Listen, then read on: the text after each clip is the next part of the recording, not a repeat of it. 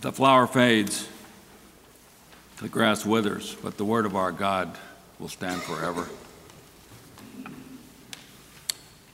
We read today again a portion of the text that we're looking at uh, this month on uh, adventure versus anxiety. And this time it comes from uh, 1 Samuel 17, uh, 20 through 31.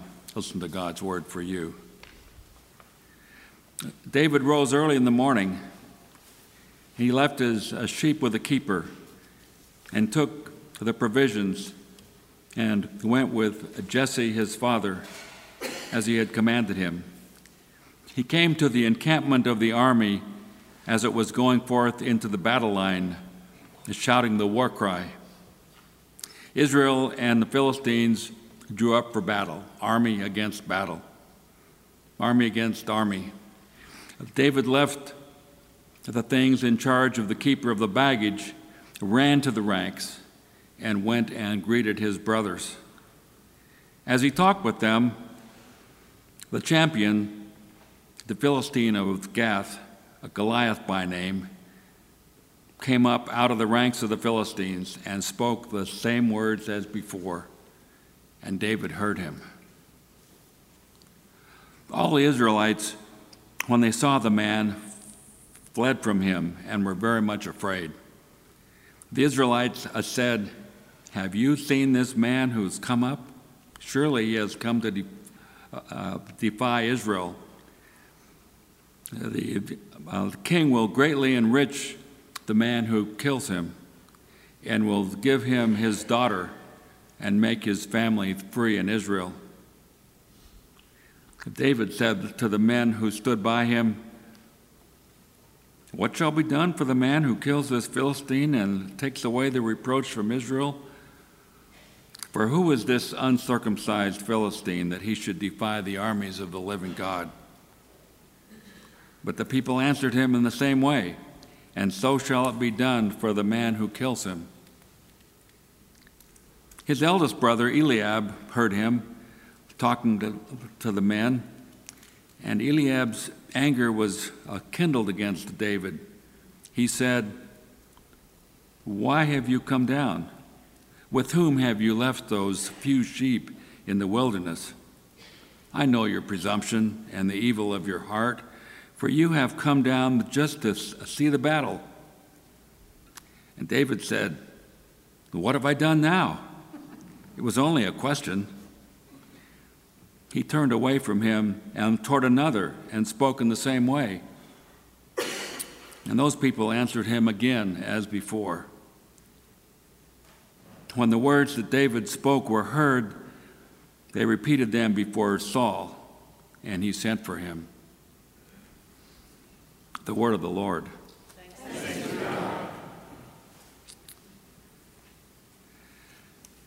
Now, when we're engaged in a mission on behalf of someone else, we need to know always and keep in mind for whom we are doing this even if we don't always know why.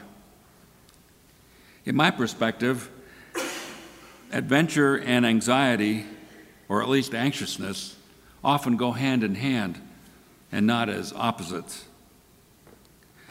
Our passage this morning revisits the story of the young David embarking on the adventure of his life.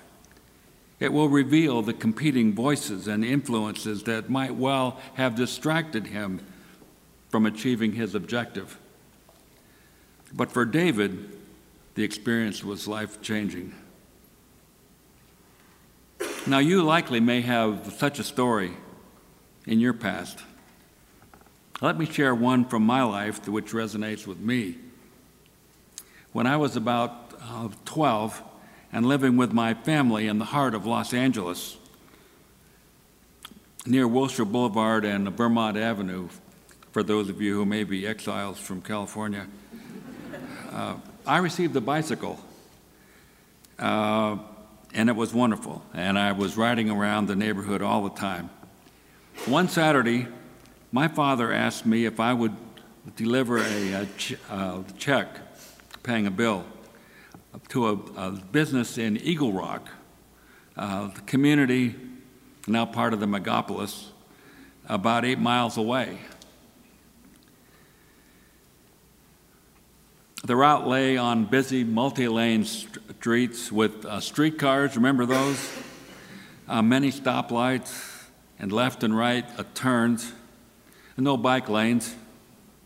Naturally, I was a little scared, more than a little scared, and my mother was naturally anxious. But my father knew I could do it, or so he said, and understood that uh, com- uh, completing this assignment would build confidence in me. You may have heard that rationalization before yourself. But task uh, completed, I returned home exhausted but very pleased. My dad was right. I learned some important lessons. And so I can empathize with David starting out on his mission. But I wonder if his mother, as mine, had some misgivings. In our case this morning, the aging Jesse sends provisions whole grain cereal, bread, and also cheese for the company commander. It didn't take as much to impress a company commander back then. And with his youngest son, the shepherd lad David, who was sent out for the battlefield some uh, 15 miles distant. There, the Israelite and the Philistine armies faced each other on opposing hills. Greeting his brothers, he heard Goliath utter his challenge that he delivered morning after morning. It went like this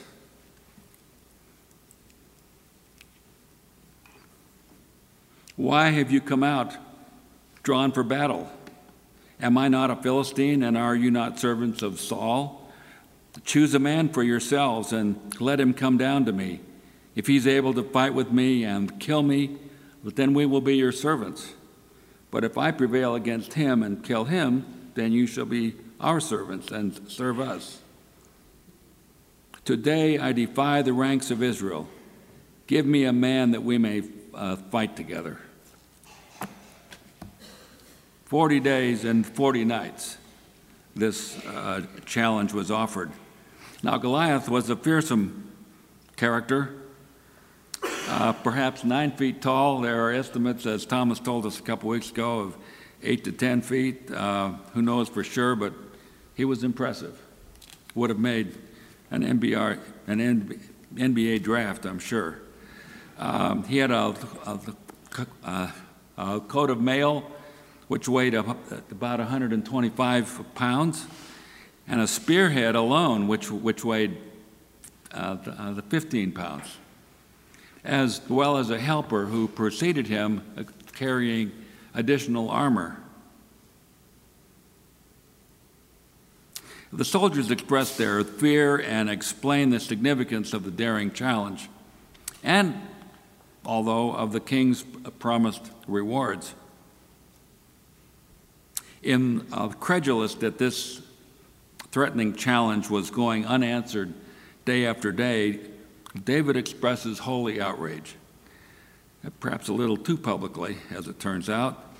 His eldest brother, Eliab, who possibly harbored a grudge for not being anointed king as the oldest son instead of the youngest one, uh, smoldered at his little brother's brash courage among the, the seasoned fighters. He accused David of just coming to be a spectator and offered a gratuitous comment, as we heard. David was affronted. What have I done? It was only a question. He, he spoke with others about the, the dilemma, and the word went on to King Saul. Now, you know how the story ends from last week's uh, sermon or from your memories from uh, Sunday school.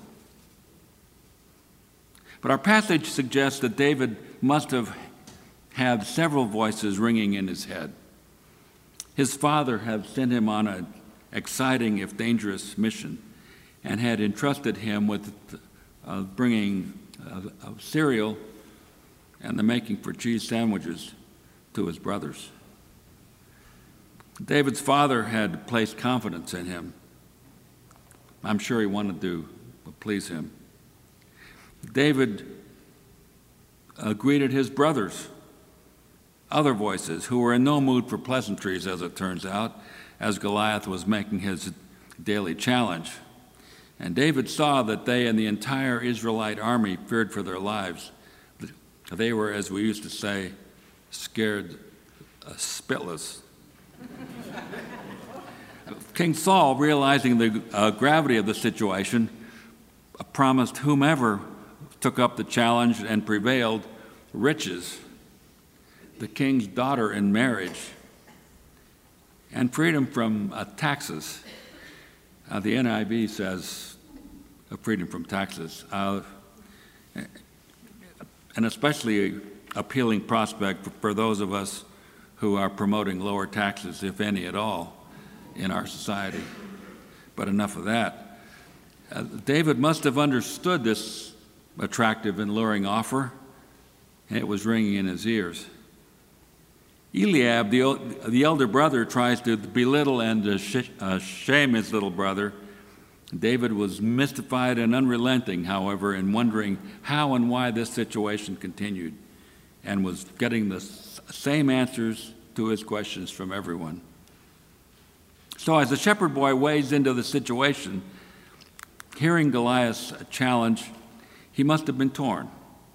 He wanted to please his father, to respond to the, uh, the plight of the army, to grasp what the king was offering as a reward, and to counter the sarcastic and withering assumptions of his elder brother. Yet, and yet, David perceives uh, clearly that Goliath's challenge is a spiritual one as well as a physical one. Why should anyone defy the living God of Israel without paying the consequences? Who is standing up for God here? Others could uh, tremble and quake, but David wonders why this is and what can be done about it. His zeal, you see, is for God's honor, God's name, and God's standing. His perspective is a godly one, and he is guided by and acts from a holy sense of adventure rather than the debilitating paralysis of anxiety. He grasps, sure enough, the risky nature of the mission his father had entrusted to him, but he is not frightened by the attitude of his brothers and their army buddies. He's not seduced by the material promises of the king, and he does not cave in to the ridicule of Eliab, his eldest brother. His steadfast trust is in the proven faithfulness of God, and that would give him ample material uh, for the Psalms he would write later. So, what about you? And what about me? What about us? Can we find ourselves in this text anywhere? What could possibly be relevant to us this morning in this story, often told to children, as an incredulous, as an incredulous, uh, uh, uh, a, a sort of religious fairy tale? You know, something like Jack and the Beanstalk. Well, we all have many voices calling out to us, each one of us. The question is whose voice in our lives are we listening to? What voices will distract us uh, from concern for God's uh, glory?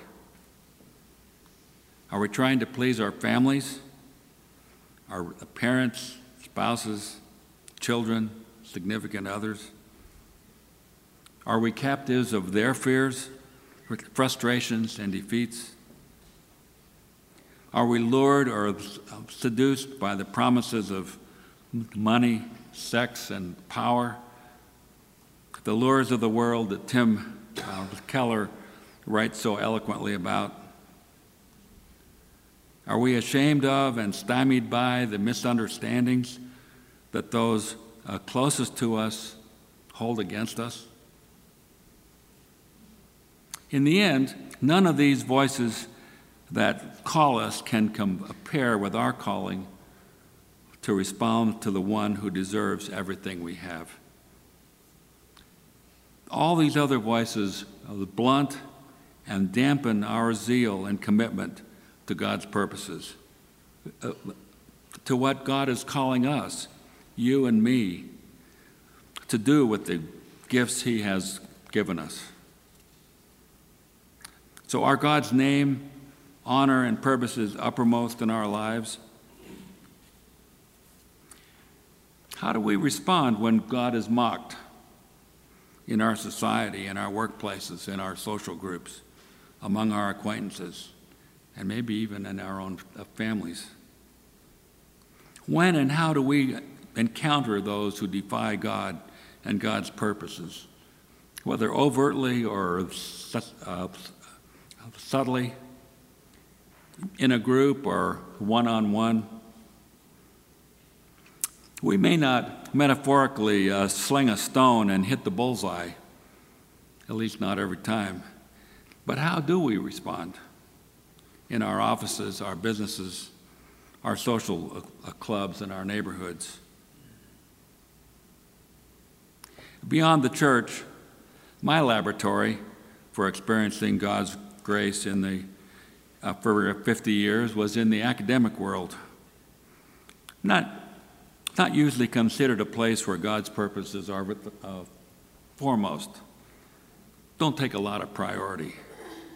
And yet, in that very environment, opportunities abound to uh, sh- simply show up and say a word for God in an appropriate way and not let those who defy God always get away unchallenged. Sure, we did not win every battle, but some of our stories are told in this little volume, the, the truth that makes them free, found in our church library. Um, I urge you to read it if you're, if you're interested in a, a several person story of God's grace in the academic world at UT, right down the street. You see, in the end, we ultimately serve and we please the one who loves us and gave his son for our salvation and reconciliation. We don't live to, uh, to satisfy the desires of others, either their approval or their disapproval. Because this leads only to the anxiety of the perpetually other directed uh, person, a path that ends most often in disappointment and despair. Rather, as Tom Brown often reminds the choir and all of us, we play not primarily to the crowd, but to an audience of one.